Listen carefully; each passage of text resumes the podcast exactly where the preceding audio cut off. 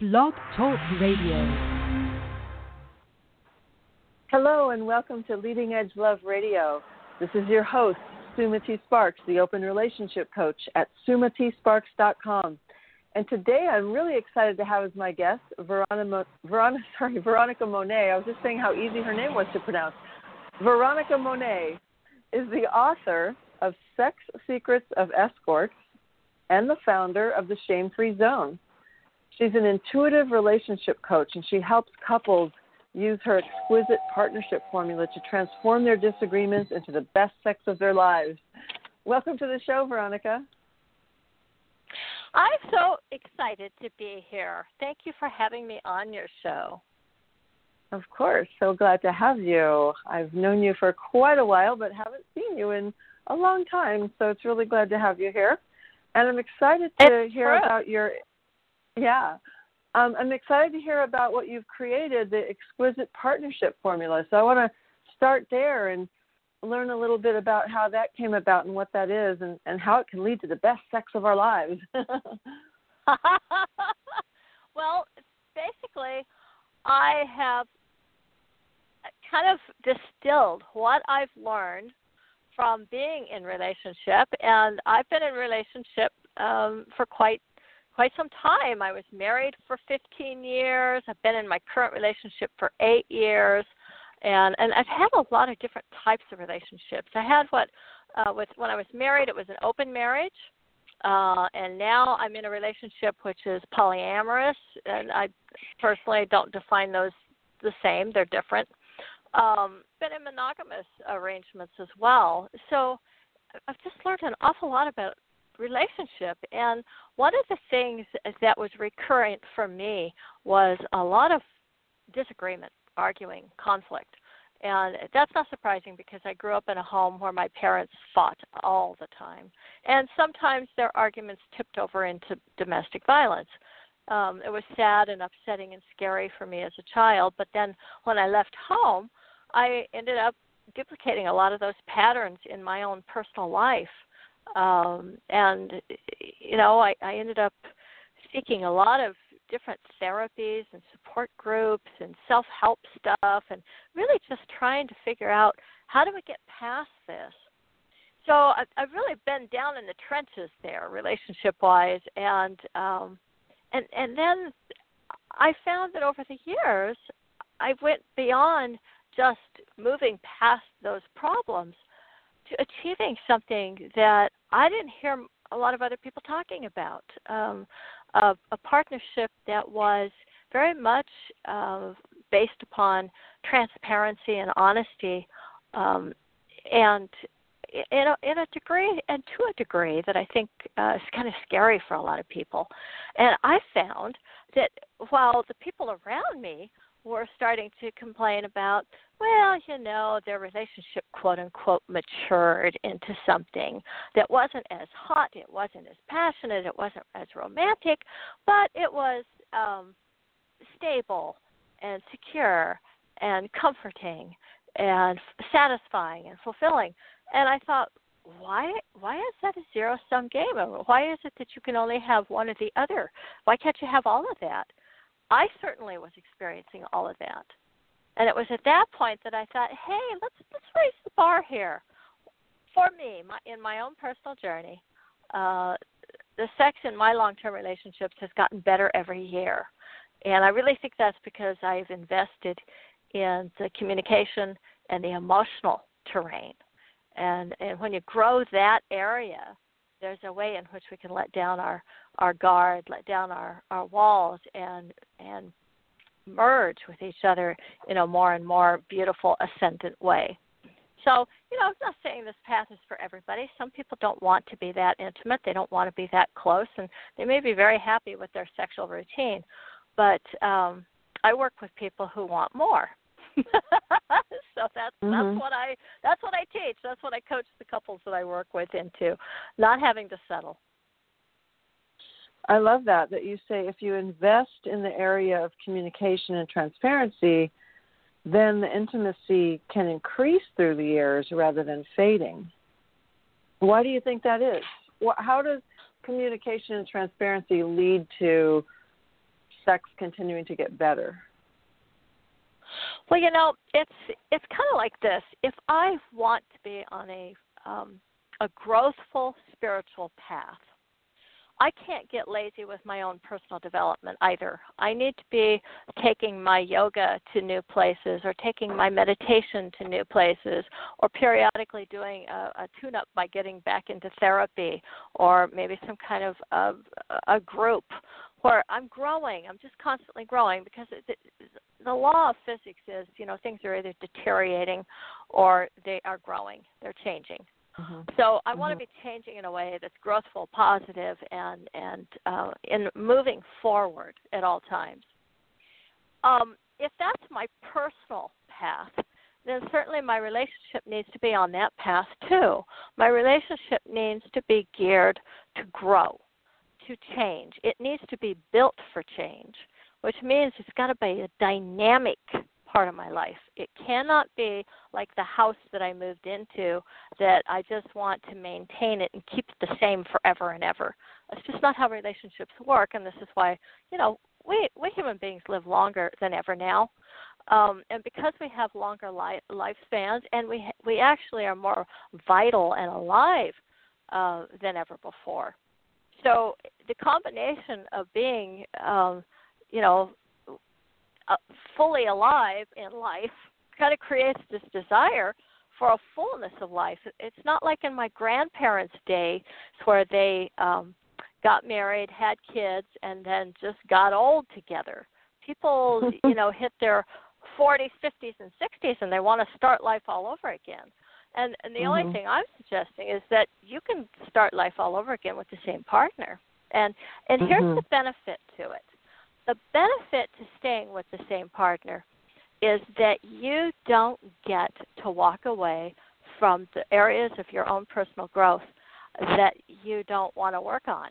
You, you've mm-hmm. got to go into them. You've got to have that courage mm-hmm. to take on the parts of yourself that are more entrenched and less evolved. And, and I because they're just going to show up again in the next relationship anyway, right?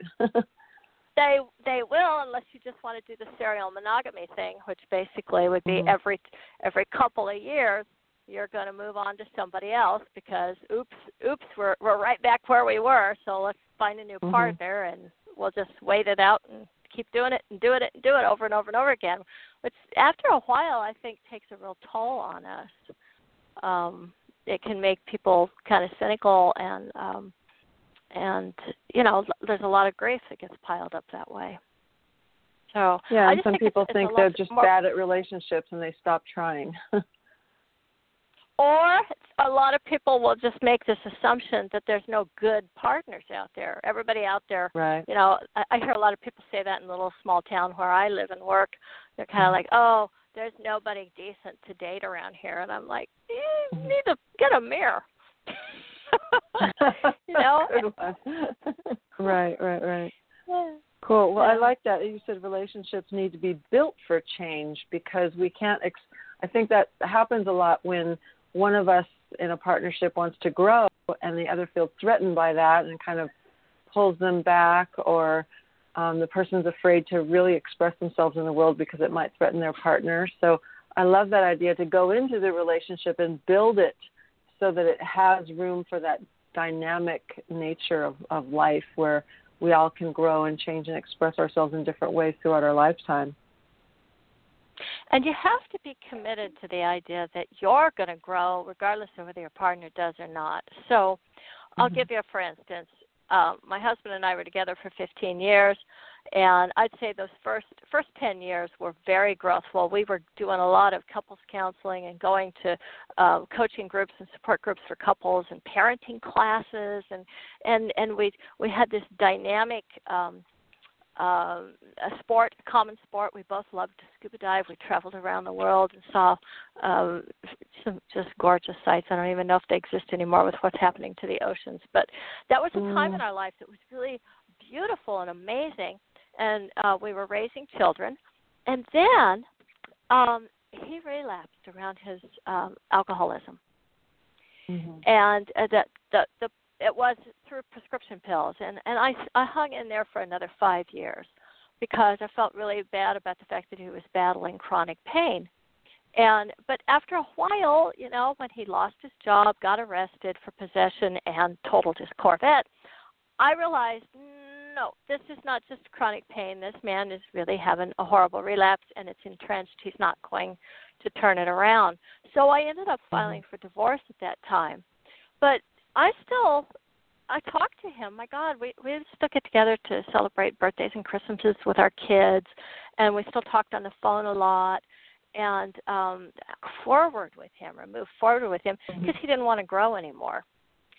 And um but I still wanted to grow, so sometimes I'd call him up and try to sort out some conversation that we've had, and and we called it problem solving. That's what we called it. He goes, he goes, I don't understand. Why are we still doing this? We're divorced. And what I said to him, I said, I said, we're divorced, but I'm not done learning. Right. I still want to grow. I still want to learn. Beautiful. Yeah. Good for you. Yeah. Um, Yeah, we're so friends. just to friends. Yep, that's excellent. I'm glad to hear that. Um, and so, just to uh, change directions a tiny bit, you had mentioned that you have been in an open relationship and now you're in a polyamorous relationship. So, it sounds like you have specific definitions of those things. Can you describe that, the differences? Yes, and and as a relationship coach and a certified sexologist, I want to acknowledge that the definitions I'm about to give you are not necessarily the, definitions for everybody. I, I really believe that people should be able to self-define. Um, and you know we're really getting into a place nowadays where people define their own um, gender, their own sexual orientation in any way they want. We have so many terms now, so Mhm. um, these are the broad categories that fit for me. Um, when I had an open marriage, what that meant to me was that we had an agreement that we were not going to fall in love with other sexual partners. So I was working as a high end escort at the time, and occasionally he, he, my husband, would actually go to see um, prostitutes. And sometimes Mhm. I pay for it. I'd like give him a Valentine's Day card and say, "Honey, go, you know, have fun on my dime." Mhm. Uh, so Mhm.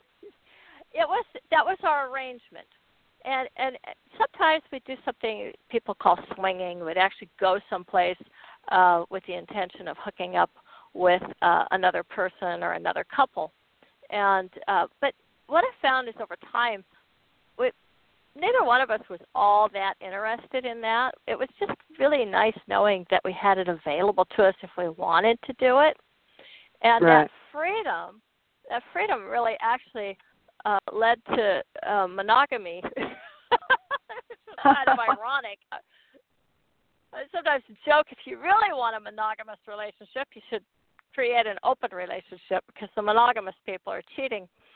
But poly, I'm in a polyfidelitas V, so the person that I'm with is with another person and with me, and she and I are, don't have any other partners. So it's it's a V, meaning he's at the center of the Mhm. V, and then she and I, yeah. So and we don't we don't have sex with other people, um, and Mhm. she and I don't have sex with each other either.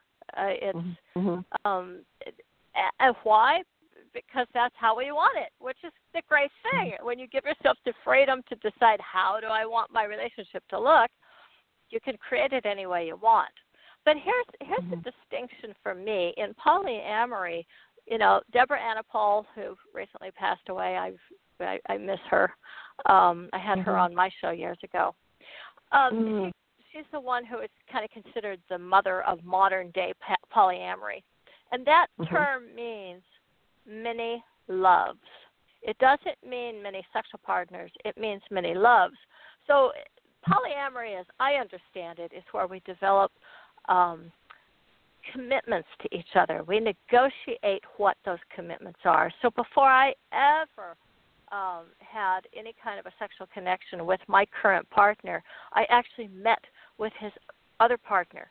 Uh, she she interviewed me, so, Mm.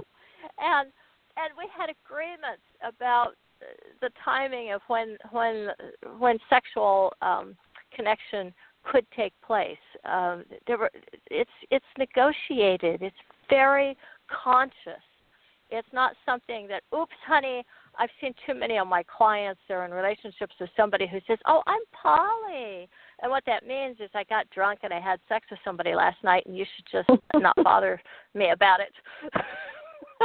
but but it, yeah, right. I was like, I do not consider that ethical non-monogamy.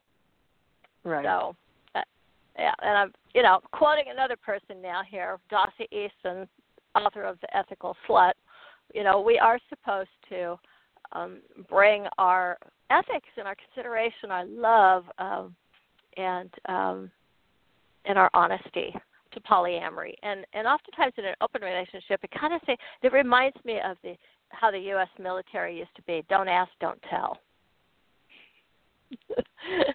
and sometimes it's that way, sometimes not. Sometimes an open relationship just means I don't want us to, you to have a house with that person, to fall in love with them, to have a marriage ceremony with them. But in a polyamory, uh, that happens a lot of times. Um, mm-hmm. I can think of a whole bunch of different people I know of who've had um, kind of group marriages, or they have several different homes. They have a child, you know, shared child care. Um, they have contracts for what happens to the property. Uh, it's very, it can be very, very involved. So right. I just read an article I, yesterday about. I just read an article about a married couple that um, acquired a girlfriend, and they got divorced so that there wouldn't be a hierarchy in their triad. And I thought that was really cool. I love that. I do. Hmm, you're giving me some ideas there.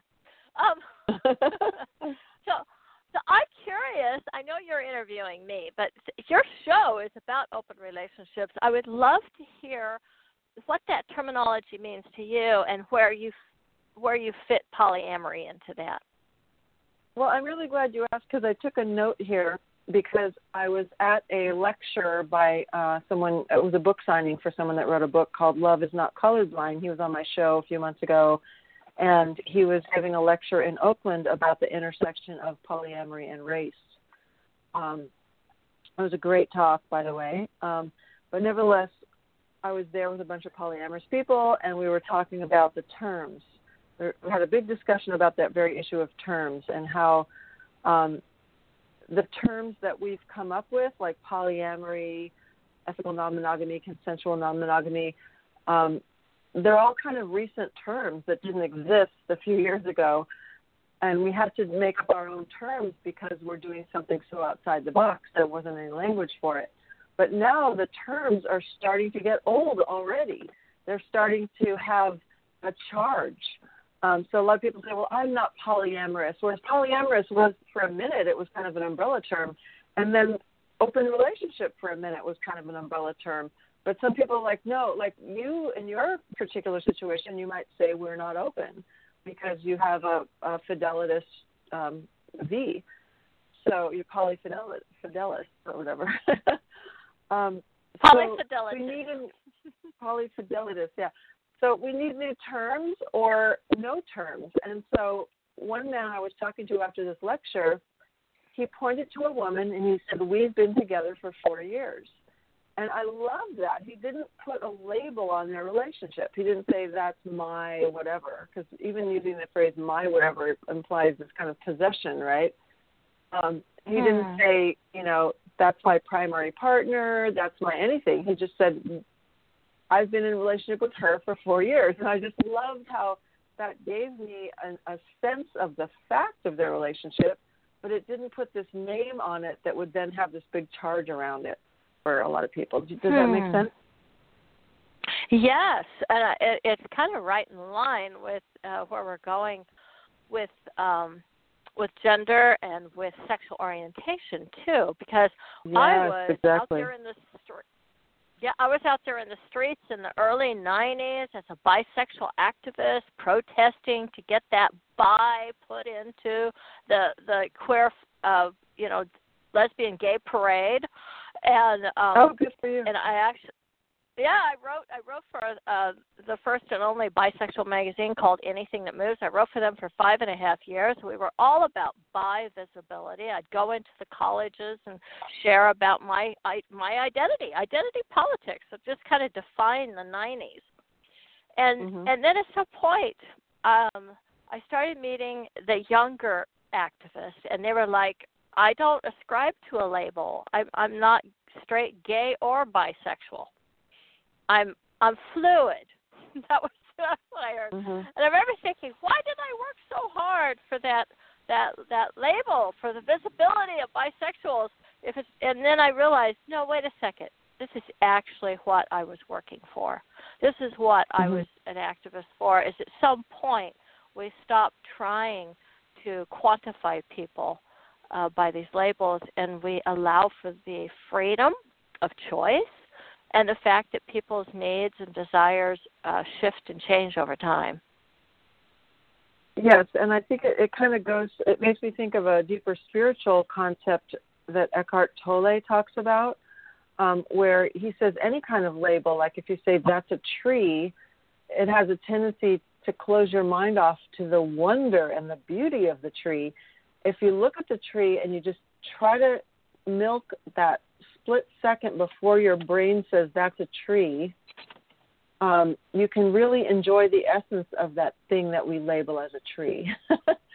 so, and if you practice that, it, you can uh, extend the length of time that you can enjoy something without it kind of being um, dampened by the label. So I think we can do that with each other too. Like, you know, I've been with her for four years as an example of here's the fact rather than I'm just going to call her my sweetie, my girlfriend, my primary partner, or whatever, because that I think uh, you know it's human nature that we want to put things in categories in our in our brain, and then we can just go, oh, I know what that is. Okay, now I can move on to something else. And we're not really enjoying the beauty of like, oh, there's someone you've been with for four years. How delightful! And that brings up a lot of stuff like, wow, four years, you must be really close, and you've probably had a lot of fights, and you know, it, it brings up the whole story of their relationship rather than just like primary partner. Okay, put you in the box, move on to the next thing. It, it kind of eliminates um, the the nuances and the complexity of human relationships. I love what you just shared. I'm not an Eckhart Tolle fan, but that is very profound to me because I'm I'm sitting here in Nevada City, California. I'm looking at a whole bunch of trees, and just as you were speaking, I was trying to challenge myself to see trees as individuals and to really appreciate their beauty. And it is a different experience than if I just go, "Oh yeah, there's the trees." Right. Um, and I start going, oh, okay, now there's a Douglas fir, and there's a black oak, and and there's a cedar, and and look at how that cedar grew. Wow, that's amazing. It's all bent over there. It's it is a different a different way, and so Mhm. yeah, I do think that when we start having these labels in relationship, there's a couple of things that happen.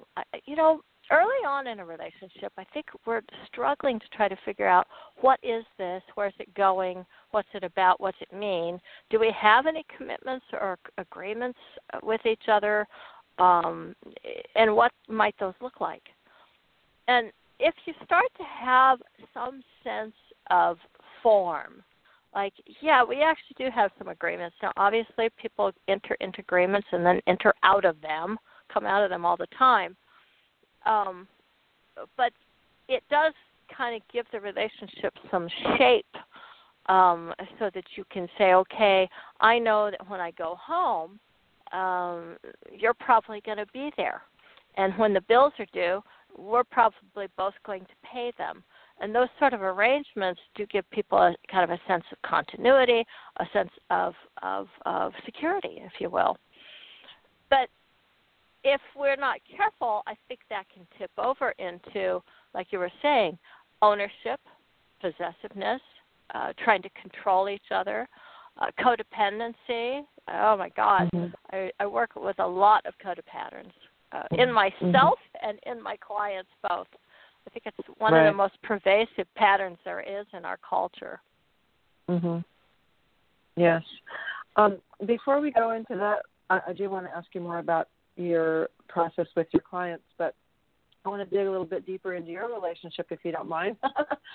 um, Go for it. So you said, yeah, you said you're in a V, and so you have this this woman that's also with your same male partner. Um, and so, did you have any jealousy um, when you first got into this arrangement? Do you still have issues with jealousy? Um, let's talk about jealousy in general because that's I call it the J word. It's the most common question we get as non-monogamous people. What do you do with jealousy? So, yeah. how did you manage your own jealousy, and how do you help your clients with jealousy? So, I have not experienced uh, jealousy in the context of the relationship. I've experienced something else, which is a sense of insecurity.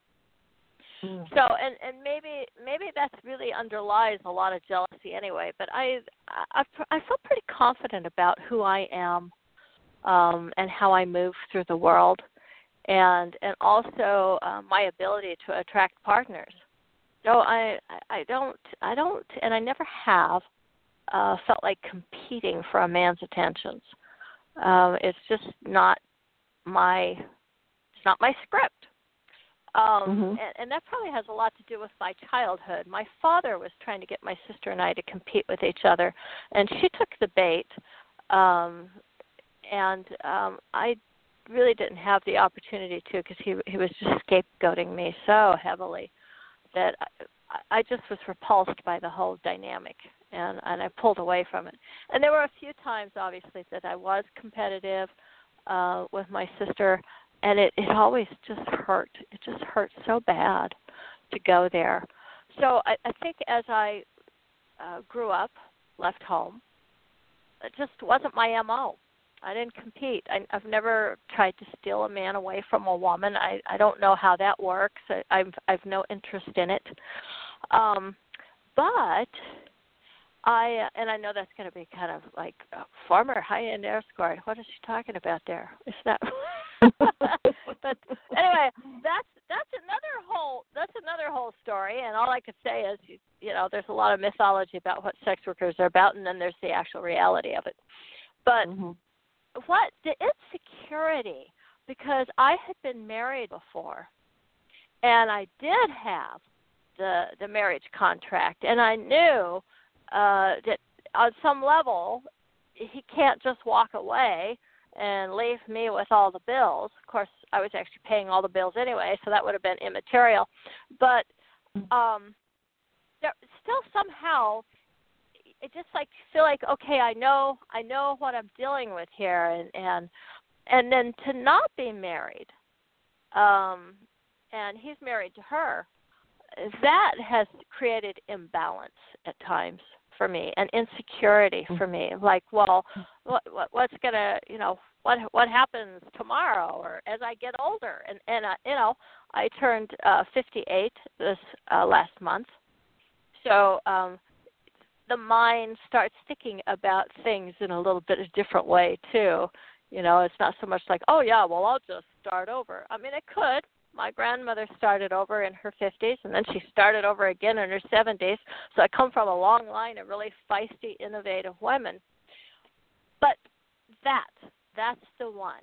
If you're if you're looking for my my insecurity, my uh, tender underbelly, that's the one. It's like, well, will you be here tomorrow? The same thing. We're going back to the childhood uh, where my father disowned me when I was 19 and I, I basically was homeless from age 19 on, um, and on my own. Had to provide for myself, put myself through college, uh, always supporting myself, and then I got married and supported my family. So, mm. does that answer your question? so you you know a lot of people once they scratch below the surface when they're jealous they find that they're really just feeling insecure so it sounds like you go straight to the insecurity and bypass the label of jealousy and because you're you've been into personal growth for so long and it sounds like you're so good at identifying what's going on inside you that you just go mm. right to it's insecurity that's really the underlying feeling Yeah, and my insecurity is not about who's the pretty one or the sexy one or the one that's loved. I I actually have a tremendous amount of confidence in that department. My insecurity goes to the thing that my father took away from me, which is a place to call home. Right, right, right. If you're just joining yeah. us, you're listening to Leading Edge Love Radio, and this is your host, Sumati Sparks, the open relationship coach at sumatisparks.com. We're speaking with Veronica Monet, the author of Sex Secrets of Escorts and the founder of the Shame Free Zone. And we're talking about jealousy. Um, what do you tell your clients about jealousy if that comes up for them? Do you have a system for helping other people with that? You know, I've usually work women around their self confidence, self esteem, and um, I have some very unique approaches to that particular that green monster. Um, I'm much more interested in teaching people how they can feel better about themselves because I I, I feel like if that's what you're looking at over there, um, even now when I'm working with myself around my insecurities, one of the things that I track is how satisfied am I with uh, my current career arc? How satisfied am I with where my life is at? Um, what what things am I not doing that would completely fulfill me? Because the the same thing that applies when you're single. When you're single, you will attract people to you if you are not not grasping, searching, uh, longing for. In other words, you're you're actually pretty self-sufficient. You're having a good time. You are loving your life and loving yourself. That naturally, if you're in, if you kind of created an emotional sinkhole where you feel insecure and empty and depressed and and um, you're wishing somebody would kind of save you from that, you're less likely to pull in people, and the people that you would pull in, uh, you're probably going to regret having done that. Because uh, anybody that's attracted to an emotional sinkhole is probably not going to be a very healthy human being. Mm-hmm. Um, so that's I always want to get people's focus back on themselves. What what is it about you? You know, do you have a dream that you haven't lived out yet? um, I can answer that question. I haven't written my second book yet.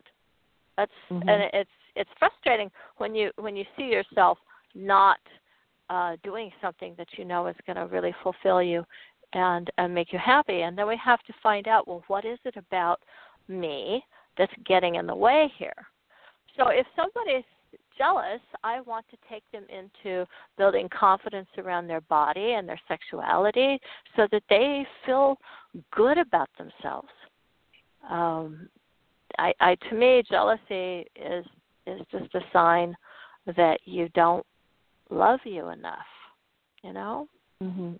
Yes, exactly. Yeah. Um, I'll have to. Yeah. I'll have to send you my art. I'll have to email you my article um, that I wrote called "The Four Pillars of Self Care for Jealousy Transformation." And it's all about self love, having a passion project, having you know a passion hobby, um, and your meditation that you do, and being able to really tune in and know what you want and ask for it. So, all four of the pillars are about turning inward and focusing on your own self care because when you feel aligned with spirit, when I feel aligned with spirit, when I'm engaged in purposeful activity, whether it's a hobby or a career, um, when I'm being honest about what I really need in my life, and being compassionate with myself. When all those things are happening, then there's very little room for jealousy, isn't there? Then there's just basically a conversation with the other person, right? It's true. Now, uh, one caveat that I want to say about that, and by the way, that just sounds fabulous. Uh, what you ran through there, it's it's very important to get embodied and to and to be uh, learning how to um, to self-soothe uh, to show to be there for yourself because when that when that emotional mm-hmm. bottom drops out whether it's through jealousy or anger um it's often because you have abandoned yourself and and then of mm-hmm. course you think the other person did it but actually it was you um the, the the one caveat that I would put on this discussion is healthy boundaries.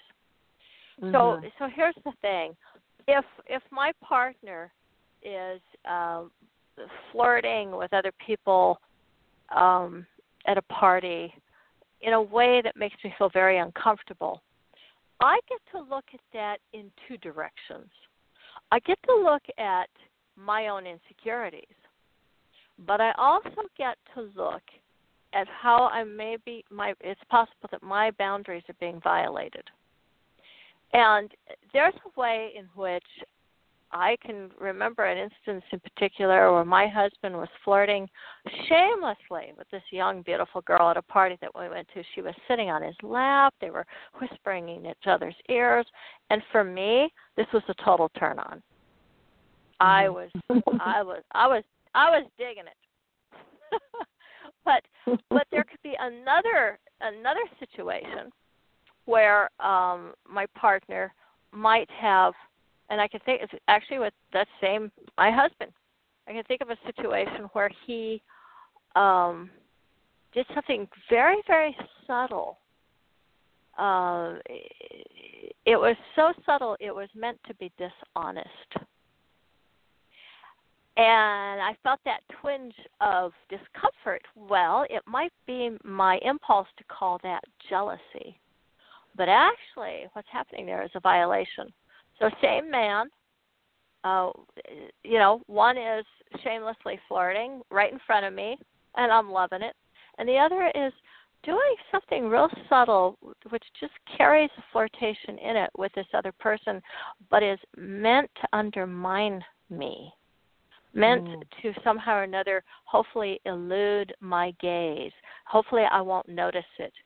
Well, if that's what's happening, that to me is not uh, ethical non-monogamy. That's somebody who is trying to gaslight you, and you should be Mhm. upset. You that that Mhm. should wind up on your radar. Is uh uh not not not having that. Right. Yeah, so to trust those uh, intuitions that those little red lights or red flags that go off inside of us and to trust that because oftentimes they're pointing toward behavior um, that's not ethical in the other person. Yes. And to be able, to me, the first thing is I always just go to myself and try to figure out is there something about me that I need to look at right now? And if Mhm. if, if I if I am on an aggressive growth path and I'm keeping tabs on all my little you know places that I still need to work on, uh, it's probably going to be pretty apparent to me. Oh yeah, that's my thing. I need to work on that. But if I look at that and go, mm, no, that's that's not what's happening here. Then then I then I look over to the other side, you know, the other person, and go, okay, so what am I intuiting? What am I sensing here that's Mhm. coming from them? And why does that energy feel bad? It's it's like a bad touch. You know, if you try to Mhm. explain a bad touch by the touch, you'll miss the whole thing. Because bad touch and good touch is often the exact same touch. It's the energy that went into that touch that makes it good or bad. Mm-hmm. And the intention and of the toucher. Yes, exactly.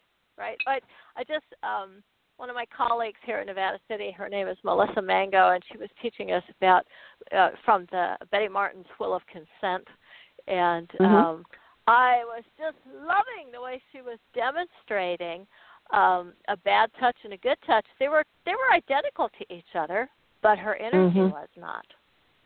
Mm. Cool. Cool. Okay. Well, thank you for that. It was great information.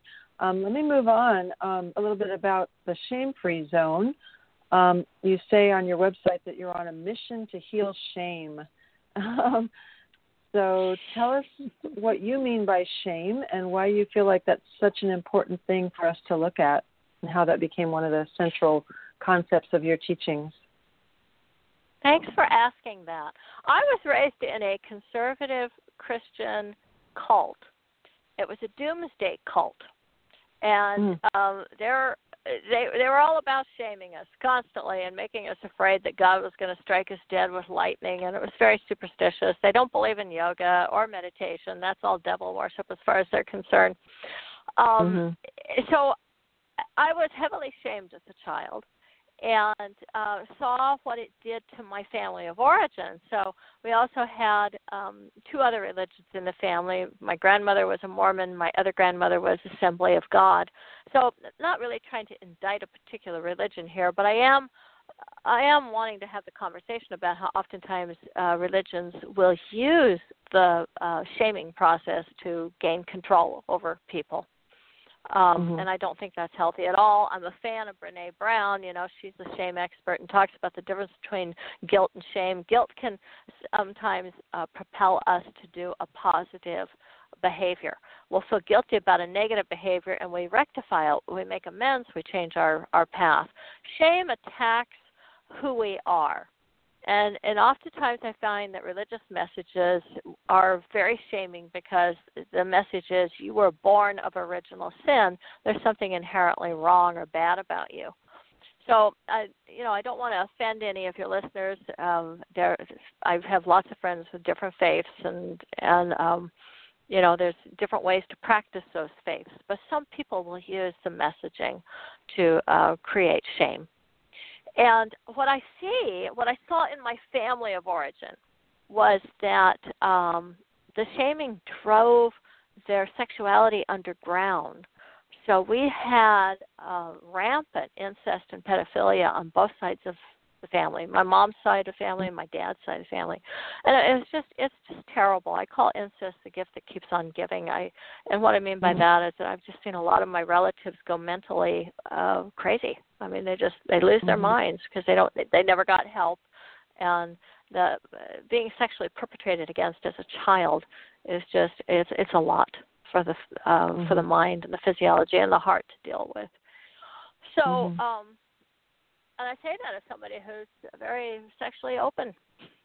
so, but mm-hmm. but not not when it comes to adults and children. That is just that is just really really damaging behavior, and it seems to me that shame will cause sexuality to come out in ways that are very non-consensual and destructive. So that's mm-hmm. that's where the, the the passion to heal shame starts for me. But then when I start mm-hmm. dealing with uh, my clients, I just I see it over and over again. You know, so, ashamed of something that was done to them as a child, ashamed of something that they did as a child, ashamed of their body, ashamed of their sexual desires, ashamed of of just taking up space, of being alive, and it, it, it's so heartbreaking. And uh, so for me, to lead the way basically to say I, there's nothing in my life that I'm ashamed of. I have I made mistakes? Sure. Um are, do I have any regrets? Not very many actually. I kind of adhere to this spiritual practice which is we don't shut the door on the past nor do we regret it. Um mm-hmm. you know, I um I, I would have to say I have a couple of regrets. It's really about the way I raised my children, and I and I I think the fact that I have regrets is actually a stumbling block spiritually. So I work on trying to release that. Mm-hmm. Um, I don't want to, you know, shame drives it underground. Shame shame mm-hmm. uh, attacks us. It attacks us. Mm-hmm.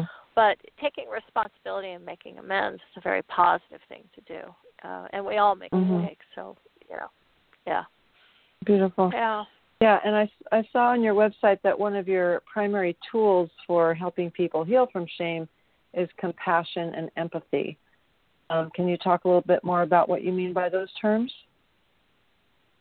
Well, yes. Thanks for asking that. I I find that when my um, clients are able to tell me about themselves.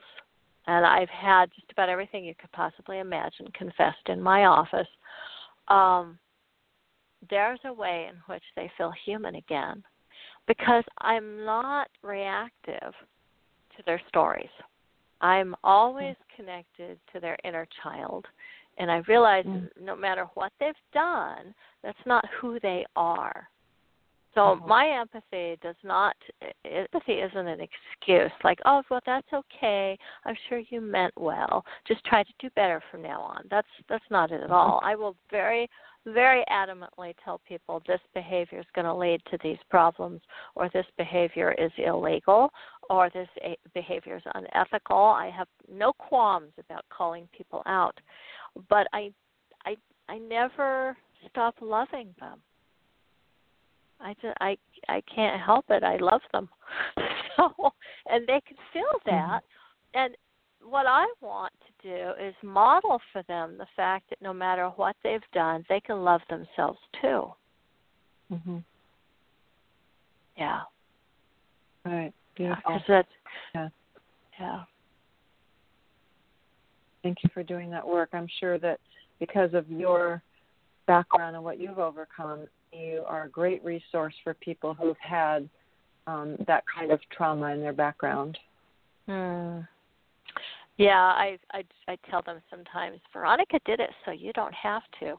But also, Yeah. I will tell them I don't know what you're getting ready to tell me or confess to me, but um, I, the chances are I've either already heard it from somebody else, or I could have even already done it myself.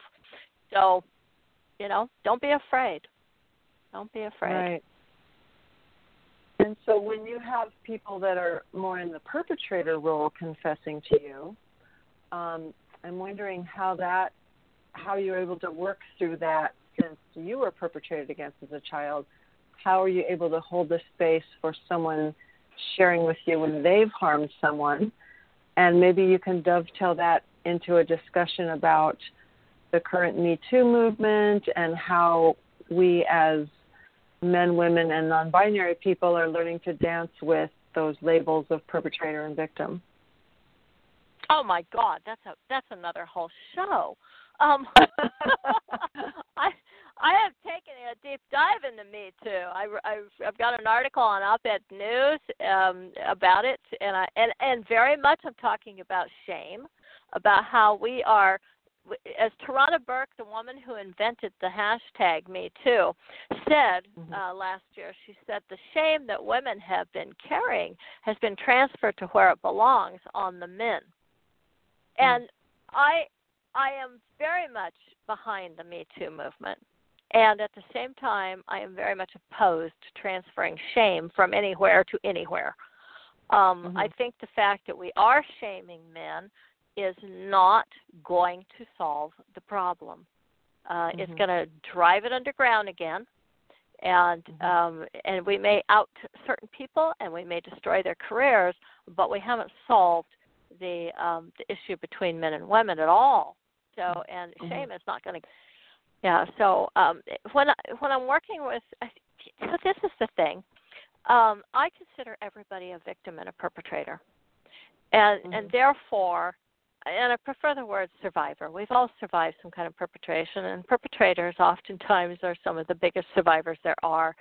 So it's not Mhm. hard for me to have compassion it's not hard for me to have compassion but when i connect them to the pain and the agony of their of how they were perpetrated against then we're already making inroads on their perpetrations we're already starting to see because it's that lack of empathy for themselves the lack of connection to their own trauma that propels them and compels them to perpetrate Mm. uh, and that's true Mhm. for all of us it's true for all of Mm. us yeah Beautiful. I love that. That's a, a great phrase. The lack of self empathy propels them to continue to perpetrate.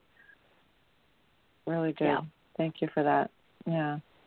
yeah Okay. Well, that was a good distillation of what could have been a whole show. It was really helpful.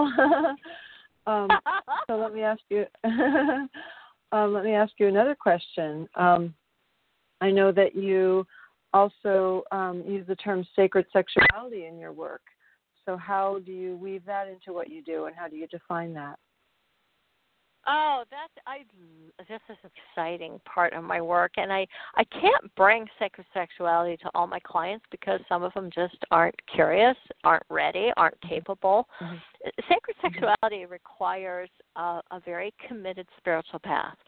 So when I'm working with clients who have been on a spiritual path and they are into self improvement, um, that that hunger, that desire to to have more, uh, not just more orgasms, but to have more spiritual connection um, through sex is there, and I love being able to um, to meet that desire with with um, I don't want to call it instructions. It's more of a vision, a vision that this is even possible, that we can use um, or or somehow or another enter into um, a sexual merging with our partner or frankly it's possible to do it with strangers it just depends on what your path is i don't think that it's possible to do it drunk or high um, or angry.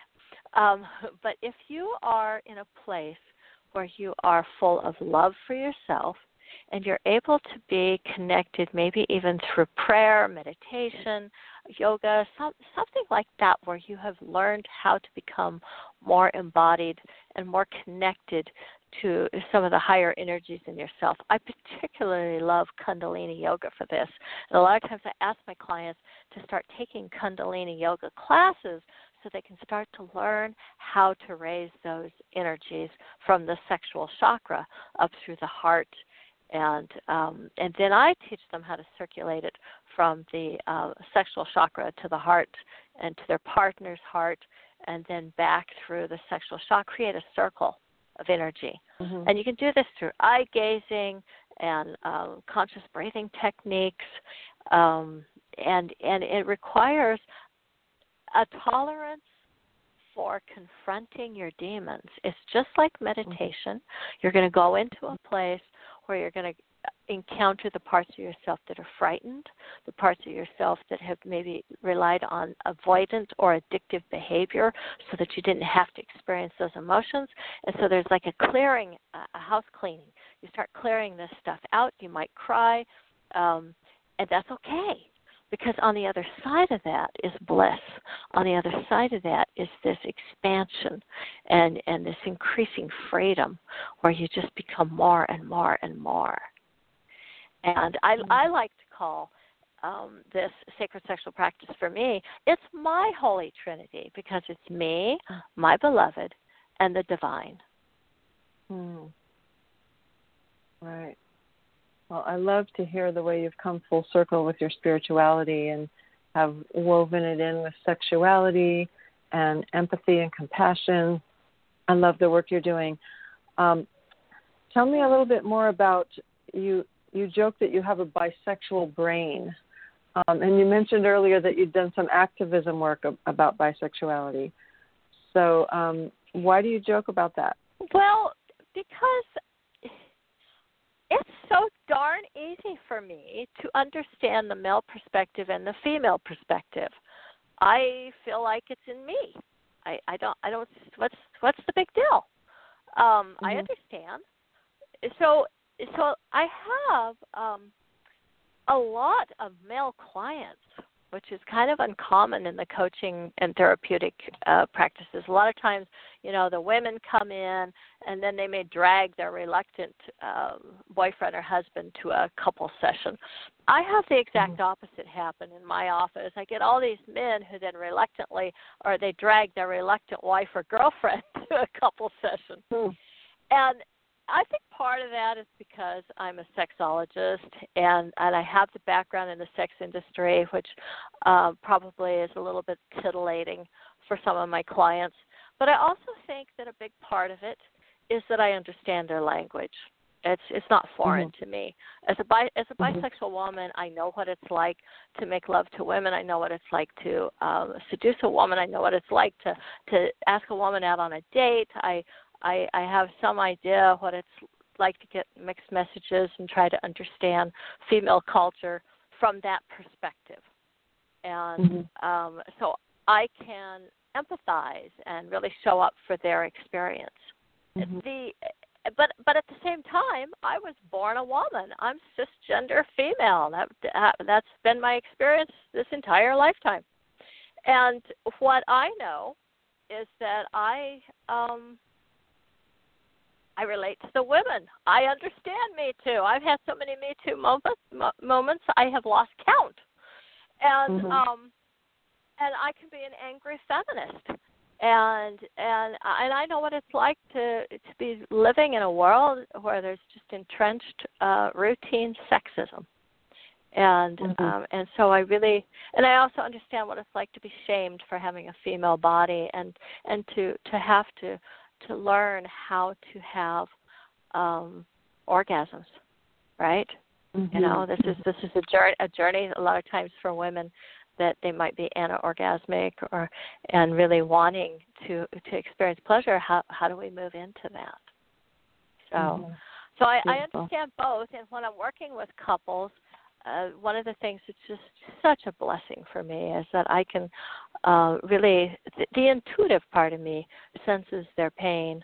Um, I can feel people's feelings before they do, and I can communicate mm-hmm. that to them and help them mm-hmm. uncover stuff uh, and connect to stuff that they wouldn't otherwise. I was just working with a couple this week that oh, it was such such a joy and a privilege to me to be able to to reach in deep and earth some major obstacles to the relationship and to mm-hmm. experience that they were both feeling so much relief and joy um, and hope on the other side of that.